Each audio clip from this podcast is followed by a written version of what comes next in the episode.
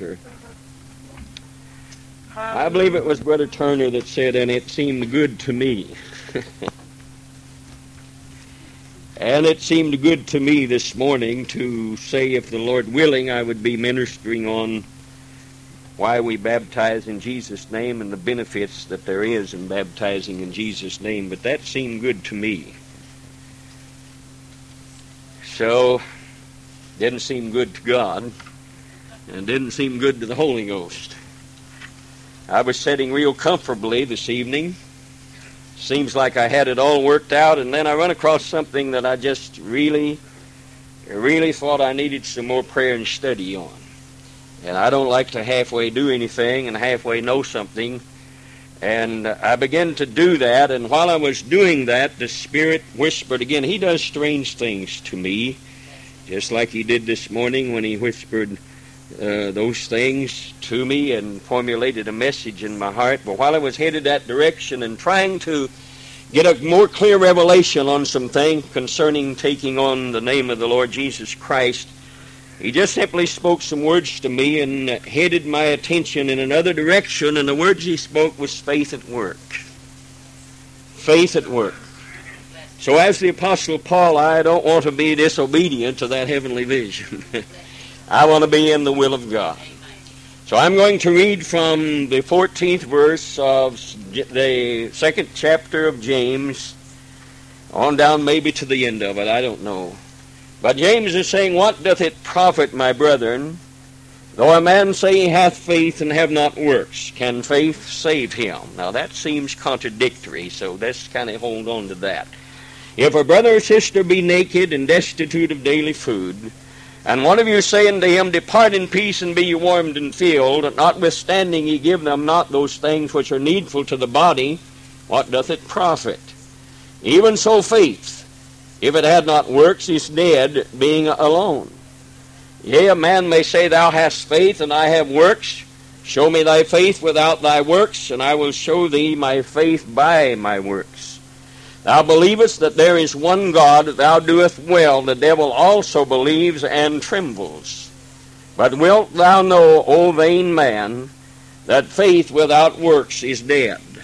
Was not Abraham our father justified by works when he had offered Isaac his son upon the altar? Seest thou how faith wrought his works, and by works was, was faith made perfect? And the scripture was fulfilled which saith, Abraham believed God, and it was imputed in him unto him for righteousness, and he was called the friend of God. You see then how that by works a man is justified, and not by faith only.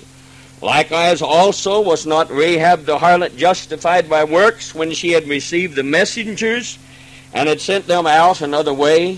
For as the body without the spirit is dead, so faith without works is dead also. Father, we thank you for the reading of your word. We thank you, Father, because you speak to us when we're ready to listen, Father, and we pray that we would always be sensitive to you.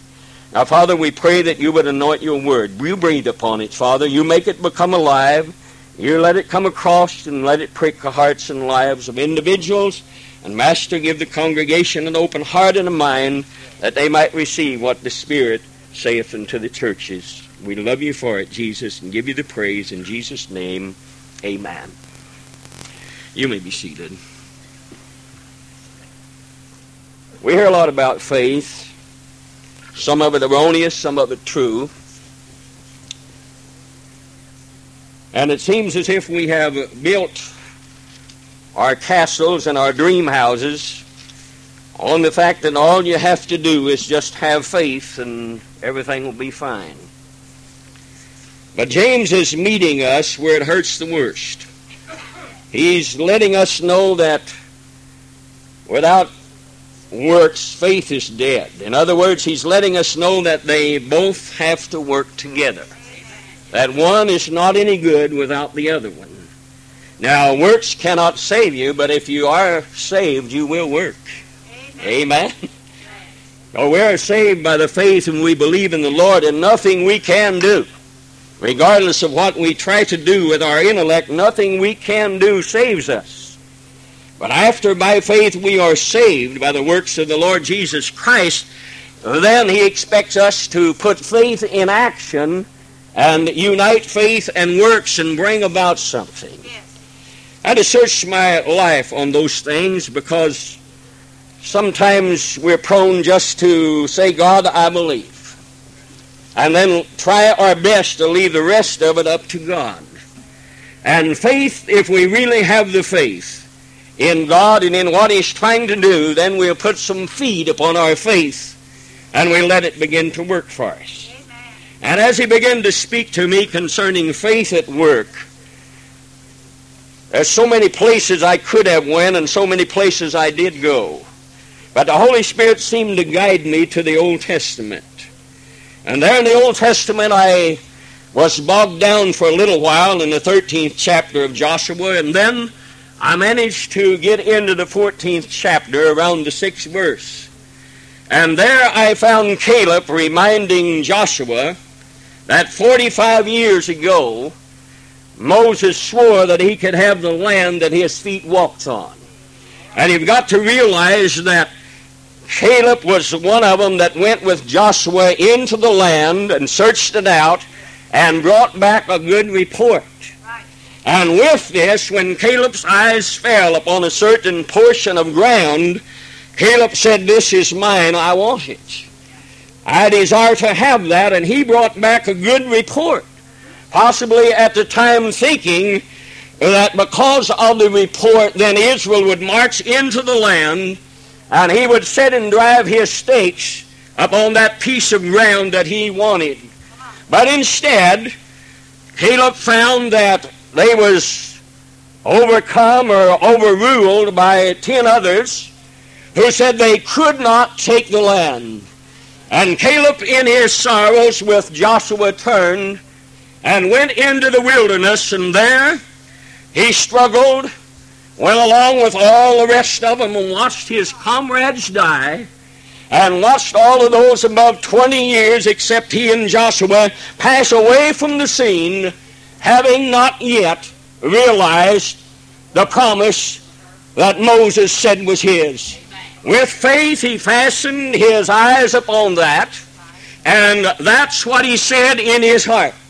And here they are going into the promised land now, some 45 years later, and Caleb is looking at Joshua, and he's saying, Look, I turned my back on that one time, and I realized that the rest of them overruled me, and that I couldn't have that mountain or that piece of ground right then. And I turned my back and I walked for 40 years or better in that wilderness. And while I was walking there, I still had my mind upon that which God said was mine. I had set my feet upon it. I had looked at it. I had saw the goodness of God there that He said was there. And for all of these years, I haven't forgotten that God said it was mine. Amen. Now, what are you saying, Brother Hosko? I'm saying this uh, that he could have just turned his back and said, Well, I tried to believe. I did my best to believe. I looked at it and I brought back a good report, and I tried my best to believe that was mine. But did you know it's been a year now? And I haven't received it. It's been 10 years now and I haven't received it. It's been 20 years now and I haven't received it. I don't think it's ever going to happen. But instead, he by faith got a hold of that and it sustained him in the wilderness and brought him out onto the other side and caused him to look at Joshua and said, Now for 45 years I've had my eye on that thing and I've always walked toward it. And you know that startles me to realize that he had turned his back and went the opposite direction and wandered in the wilderness, but something in that man's heart made him to believe that he was walking toward that promise of God all the time. That this was just a little detour that he was going to have to take. And I thought, God, you're so good to us, and you're not just telling Caleb that, you're telling a lot of us that, and you're telling us that tonight. That God might have promised us something back then, and we haven't received it yet. That friend, uh, faith has to hold on. Faith has to walk. Faith has to realize that we may be in a desert place. We may look like we're headed directly opposite from God's promise. But the eye of faith sets on it and said, God said it was mine, and I'm going to hold to it until it's mine. Until it is a reality. Till I hold it in my hands. And he looked and he said, I am this day 85 years old. In other words, I'm not as young as I was when I first looked at that piece of ground and said it was mine. It didn't look like I was ever going to get it. But I'm now 85 years old, and I yet am as strong this day as I was the day that Moses sent me to look at it. I don't know. I suppose he was as naturally strong. And I think he was saying, I am as spiritually strong as I was that day when I looked at it. I have never wavered in my faith to believe that was mine. God said it was. 45 years later, I'm standing here, and he says, and my strength was then, so is my strength now for war, both to go in, uh, go out, and to come in. Now, therefore, Caleb says, give me this mountain. Give me this mountain. It's been mine for 45 years, and now I'm going to set my feet on it because I believed it. And friend, this was faith and works meeting together. Faith would have been no value. It would have been dead if Joshua hadn't walked, trudged, believed, watched his comrades die, fell in the wilderness, and still he says, God, it's mine. God, it's mine. God, you said it was. Now, I don't know about you, and I have been in this thing for a little while, and others have been here a lot longer than I have, and I watched my comrades fall in the wilderness and watched them die in the desert, and God has promised me some things uh, that I haven't gotten a hold of yet, and I'm still saying, God, give me this mountain. It belongs to me. I refuse to turn it loose. And years sometimes is not good to us. Sometimes, if we're not careful, uh, years will dim our eyes. Years will weaken our body. But, friend, there's nothing that years can do to faith of Almighty God in our life and the desire to walk toward those things. Caleb could have sat down and he could have said, Well, here I am, but it's been 45 years. I'm not so sure that I want this mountain. Amen. Now, why wouldn't he want that mountain? Because he still realized at that time the giants was there. and they were still there. And he said, I don't care what's there. God said it was mine, and I'm going to take it. Can you say hallelujah for Caleb? Amen. I'm not as young as I used to be. I've got less hair and more gray hair than I had when I first started out. And let me tell you something, I have got some things God said was going to be mine before my final days. I've got some things God said was going to happen in my ministry before I close my eyes and sleep or until Jesus come. I could sit down and say, well, I was mistaken. Caleb could have said that. Every evidence that stared him in the face seemed to declare, Caleb, you just imagined those things. If that was really yours, then it's a time that you claimed it, you would have gotten it. Amen. If it was really yours. But Caleb's faith was strong. And he united that with works. And everything he did from that wilderness trek and in that desert for 40, some 45 years, standing at the foot of the mountains a lot of times, everything Caleb did, every order of his life was not where he was then and where he was going to be when he came out into the place God said was his. Hallelujah. And so I can't rejoice sometimes where I'm at now as far as flesh is concerned, at things I claim now, and I can't look at what I am now. I have to look at what God's going to make out of me if I keep on with Him. Faith at work. Faith at work. And he said, Now you give me this mountain. Now Joshua could have said, But Caleb, you're 85 years old. been 45 years. And those giants have increased. You can't have it. But Joshua had as much faith as Caleb had.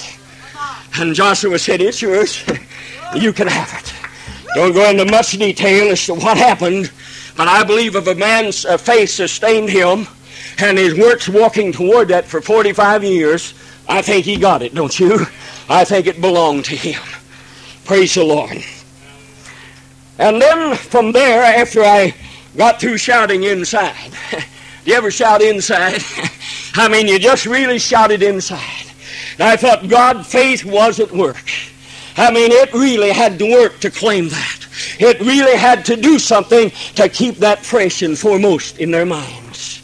And then after I got through with that, he turned my attention to Genesis, the 50th chapter, where Joseph had been in the land of Egypt and had been a great man. And as he died, he was still a great man. And all the wonders that Joseph did, he still realized Egypt was not his home. Hallelujah. He still realized this is not where I'm going to stay.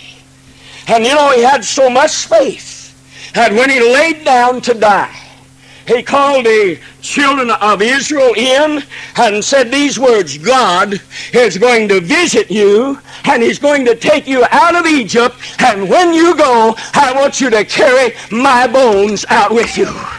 Friend, that's faith after death. That's working. In other words, he's saying, I want no part of me left in Egypt. I want the whole thing brought out of Egypt. I thought, God, that's what you're trying to tell us. Don't leave anything in Egypt. That's what good old-fashioned repentance will do for us. Don't leave anything in this world. Give it all to God and give charge that when resurrection comes, it will all be there. And Exodus tells us, and Moses took the bones of Joseph with him. Hallelujah.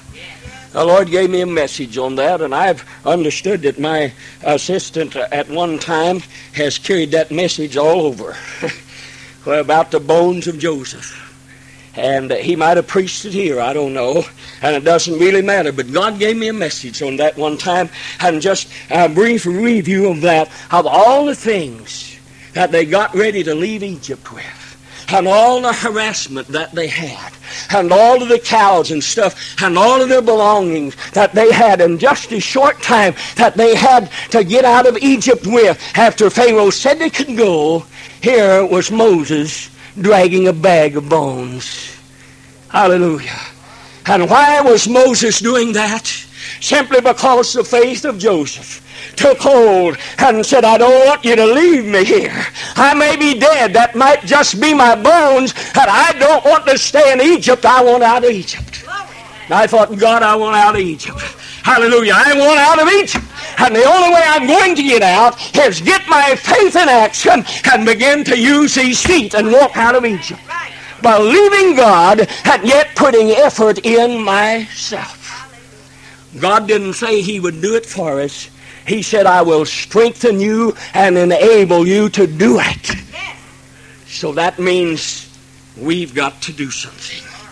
Hallelujah. It said in Exodus then, he straightly swore to the children of Israel, saying, God will surely visit you, and you shall carry up my bones away hence with you.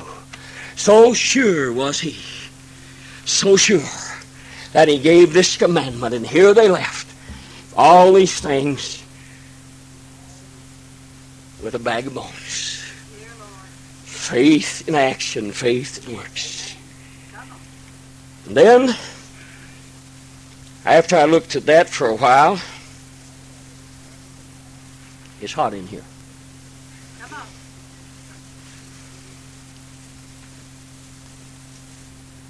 After I looked at that for a while,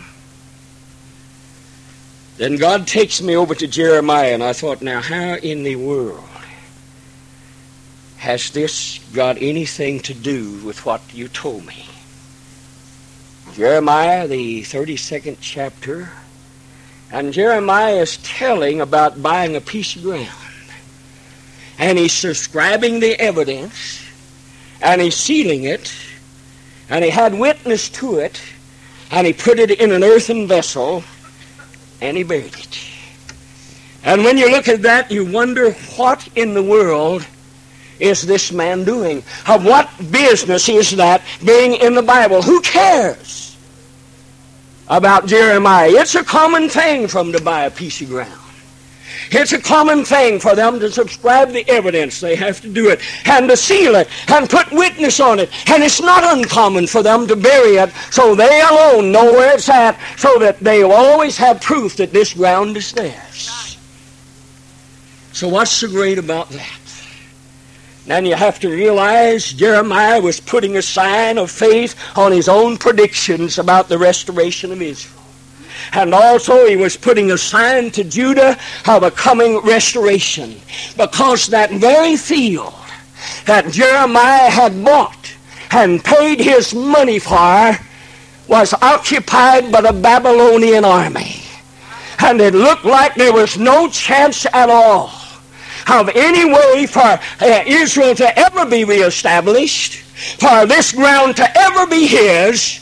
But the Lord had come to Jeremiah and said, I'm going to restore Israel to this land. It's going to be theirs.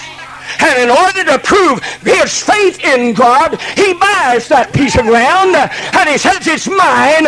And did you know to this day he still hasn't been able to claim it? He's dead now. But he had faith in what God had to say about the prediction that Israel was going to have that land again. And they've got the land. Hallelujah. I said they've got the land. Jeremiah is not there uh, to see it and to have it. I read someplace in a little magazine I get where some kin of Jeremiah's that goes back. They kept records. My God, I don't understand it all. But they kept records, and some kin is trying to find proof of where Jeremiah buried that thing and trying to find proof so he can claim that place of ground that Jeremiah had bought. Hallelujah. I'm telling you, friend, that's faith. And that's working. Jeremiah didn't just say, Oh, Israel, you're going to be restored to your land. No, he didn't. He put some works into it. He took his very own money and he bought that piece of ground uh, and he subscribed it and he sealed it and he had witnesses to it and he buried it and he was saying to Israel, one of these days you're going to come in and inherit that land. Hallelujah. And they're there, friend. It never looked like they could be, but they are. Hallelujah works. Works. Works. In other words, God's saying, Jeremiah, put your money where your mouth is. And that's good advice for a lot of us today. Amen. We talk about some good things and we talk a good fight, uh, but we need to put our money where our mouth is because the moss is going to destroy it one of these days. It's not going to do any good for you to bury it. You're not going to take it with you. And if you got any kids, all they're going to do is fight about it. And if you put it in the hands of Almighty God and let Him justify you. And if we really got faith, we'll put some work into God's work. And we'll say, God, here it is. I believe what I'm talking about. I think that you're going to cover the earth with the good tidings and gospel. Hallelujah, as the waters cover the sea. And you take what you have uh, justified me with. And that's not to say give away everything. I didn't say that. That some of us have overabundance of what we will ever need. You could start right now with a lot of people, and I don't know if there's any like that in Birdseye or not, but you could start right now with a lot of people, and they could spend and spend and spend until the day they die and never make a dent in the things that they have and yet they say they love the Lord and want to see the kingdom of God ushered in. And Jesus plainly says that I'm not going to come until the gospel is preached in all the world. Amen, Brother Hostpaw. Now he says that. That's Bible. Yes, it is. Amen. I didn't say that. I know he can come for me tonight. I know he can come for you tonight. But until the gospel has reached and resounded to the very corners of this earth, he can't come.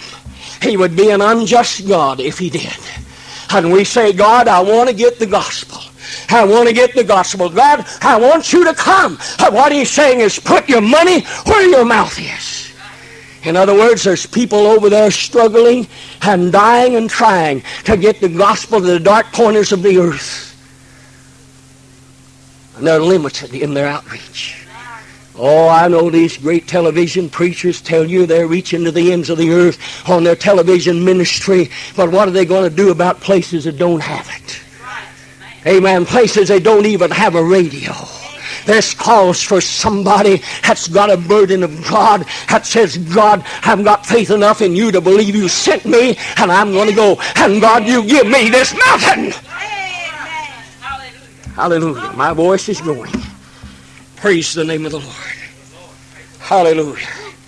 Jeremiah could have said, Israel, God's going to restore you. But that wasn't enough for Jeremiah. He said, I'm just going to show you how much I believe in God's prophecy. Just going to show you. Going to buy this piece of ground. Babylonian army's got it now. It just looks like there's no telling how many armies has trampled over that piece of ground. There's no telling how many nations has owned that piece of ground. But Jeremiah says, it's mine. I bought it, and I paid for it, and it belongs to me. I'm going to prove to you that I believe that Israel is going to be established in their own land. From Jeremiah to Daniel, God had shown Daniel a lot of end time events. A lot of things was as mysterious to Daniel as they are to us. And yet, with our little flashlight minds, we have tried to unravel some greatness that even Daniel himself, who had the visions, could not understand. Amen, Brother Hoskell.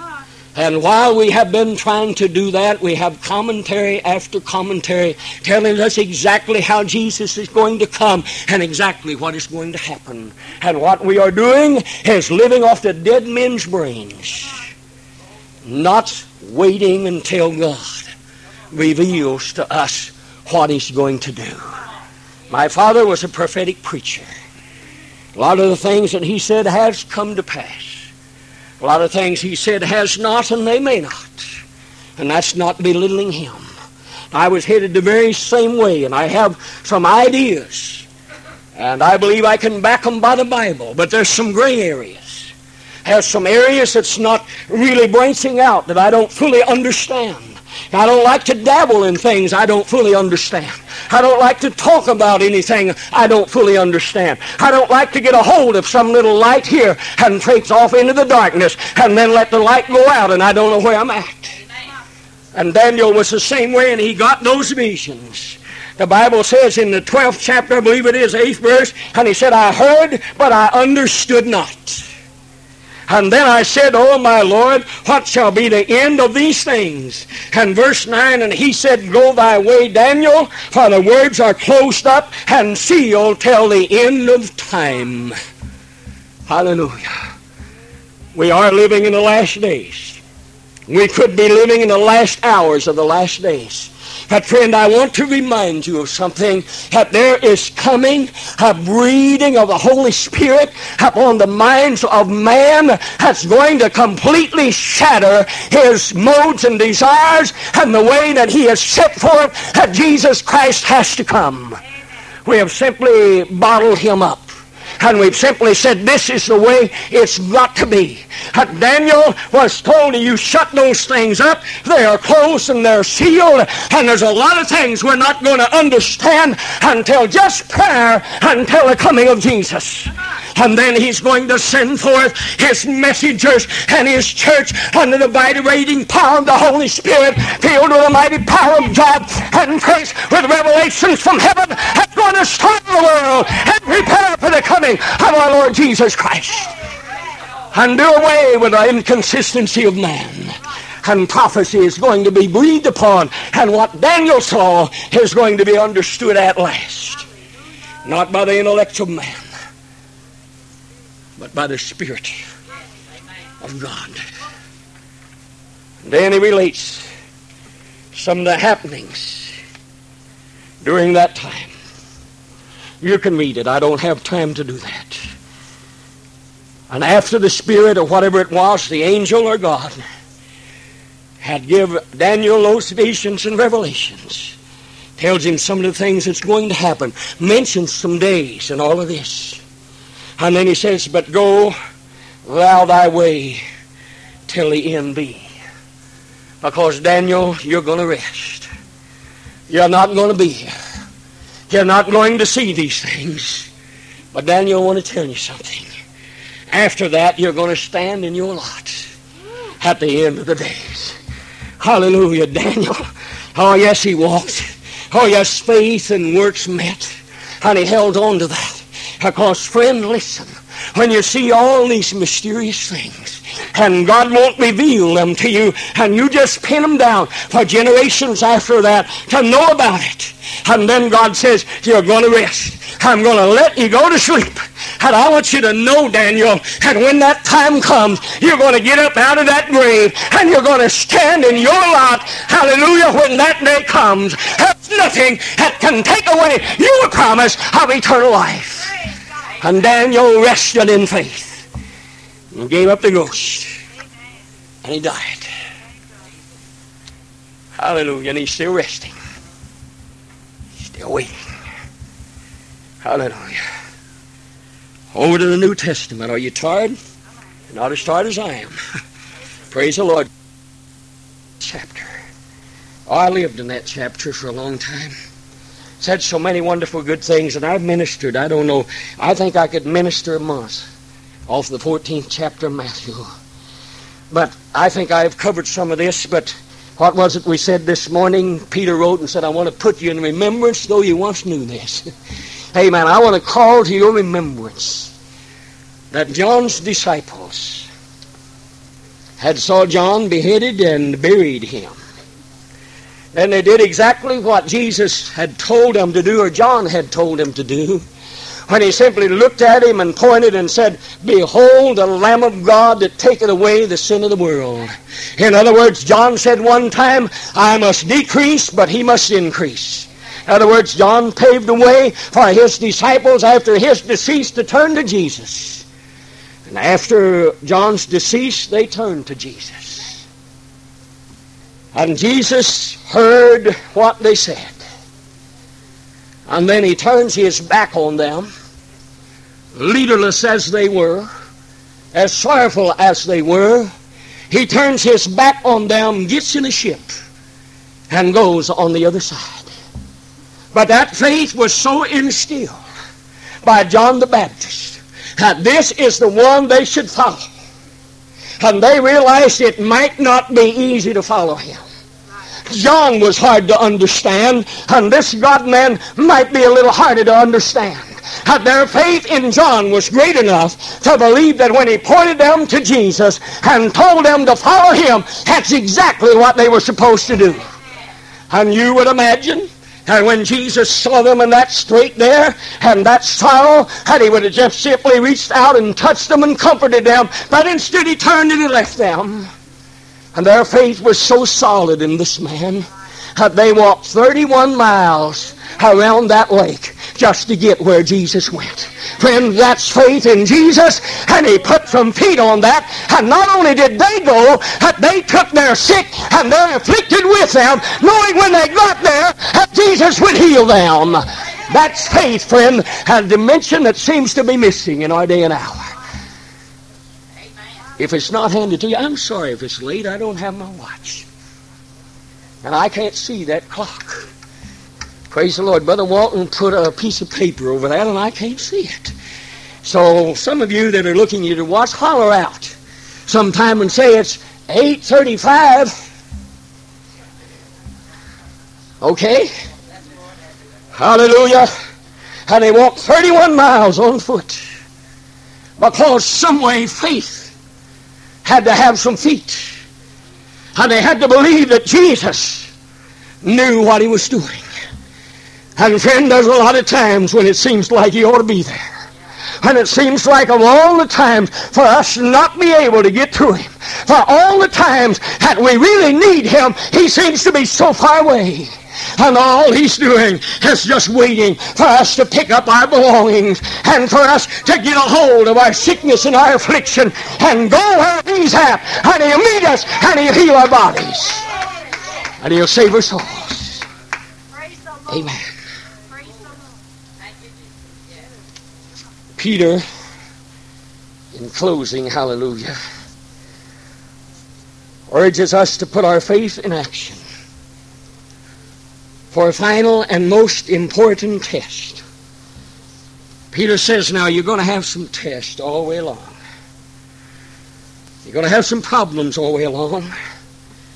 But he said, there's going to come a time when your faith must work. And it's going to receive its most strenuous and important test. When he admonishes us, there will arise in the last days scoffers, saying, Where is the promise of his coming?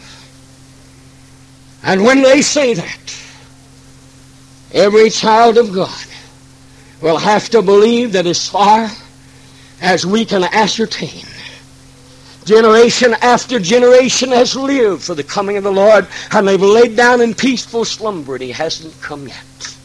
And the words they say, for everything remaineth the same as it was since our fathers fell asleep. As far as the carnal mind is concerned, we have to listen to what he says and what they say, or they'll say it in the last days, and they're saying it now.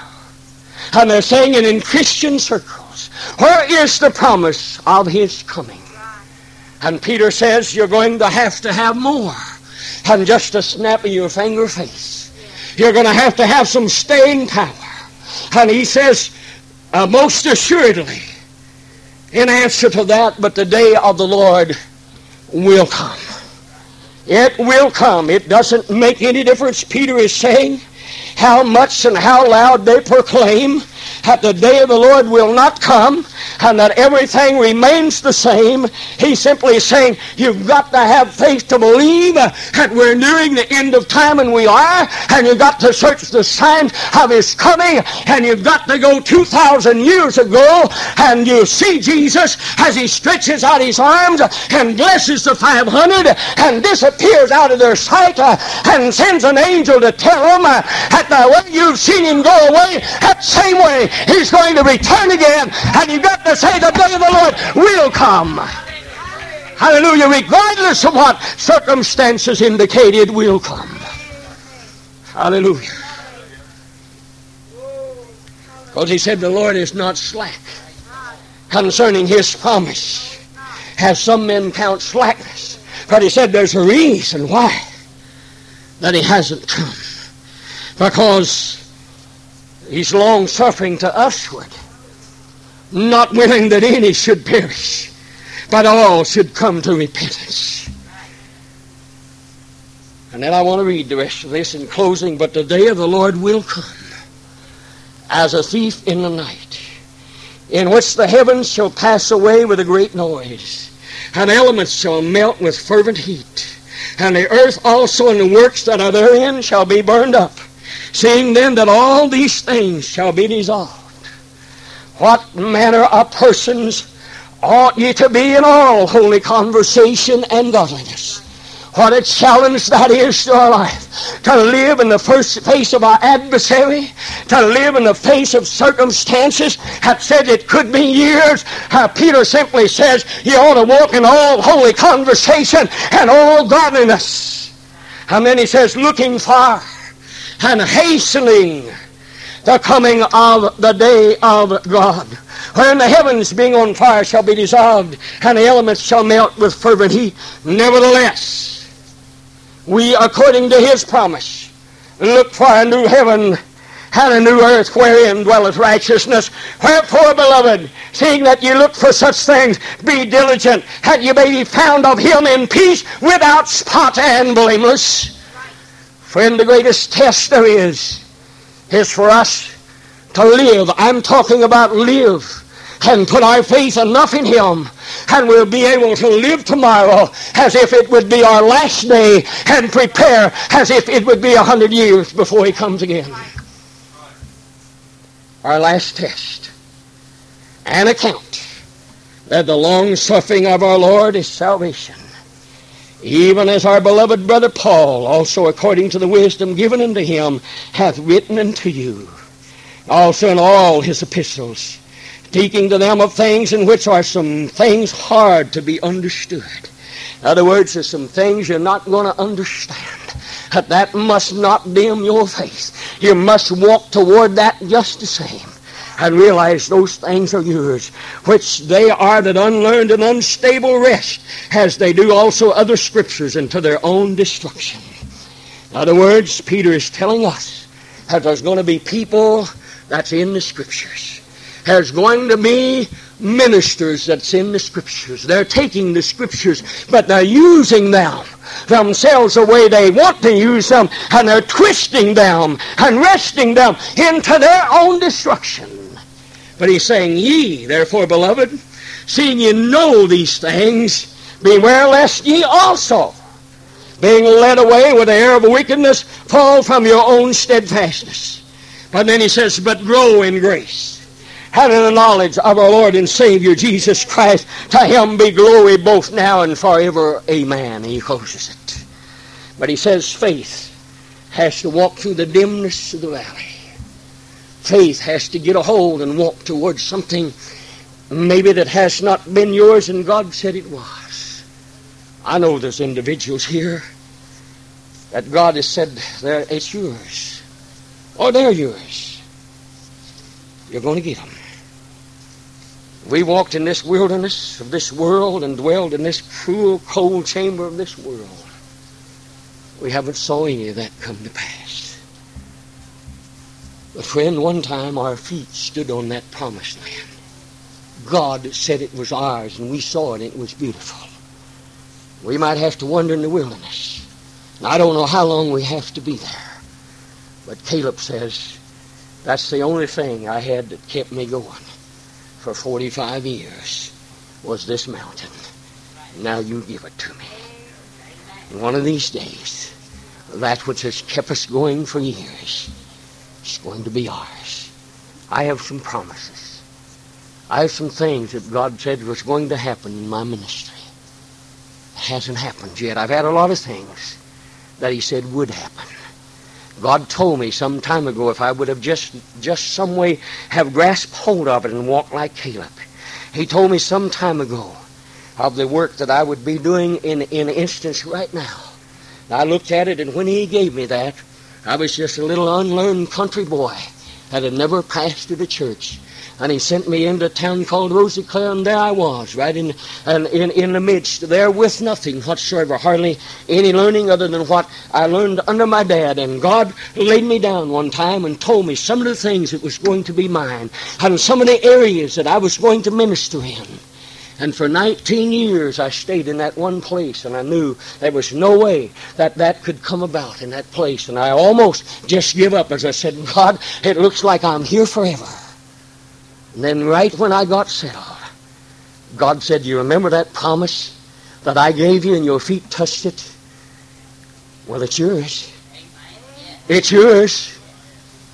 And I said, but God, I'm not as young as I used to be. I'm settled here. And my kids are here. And my family's here. I just can't do that now.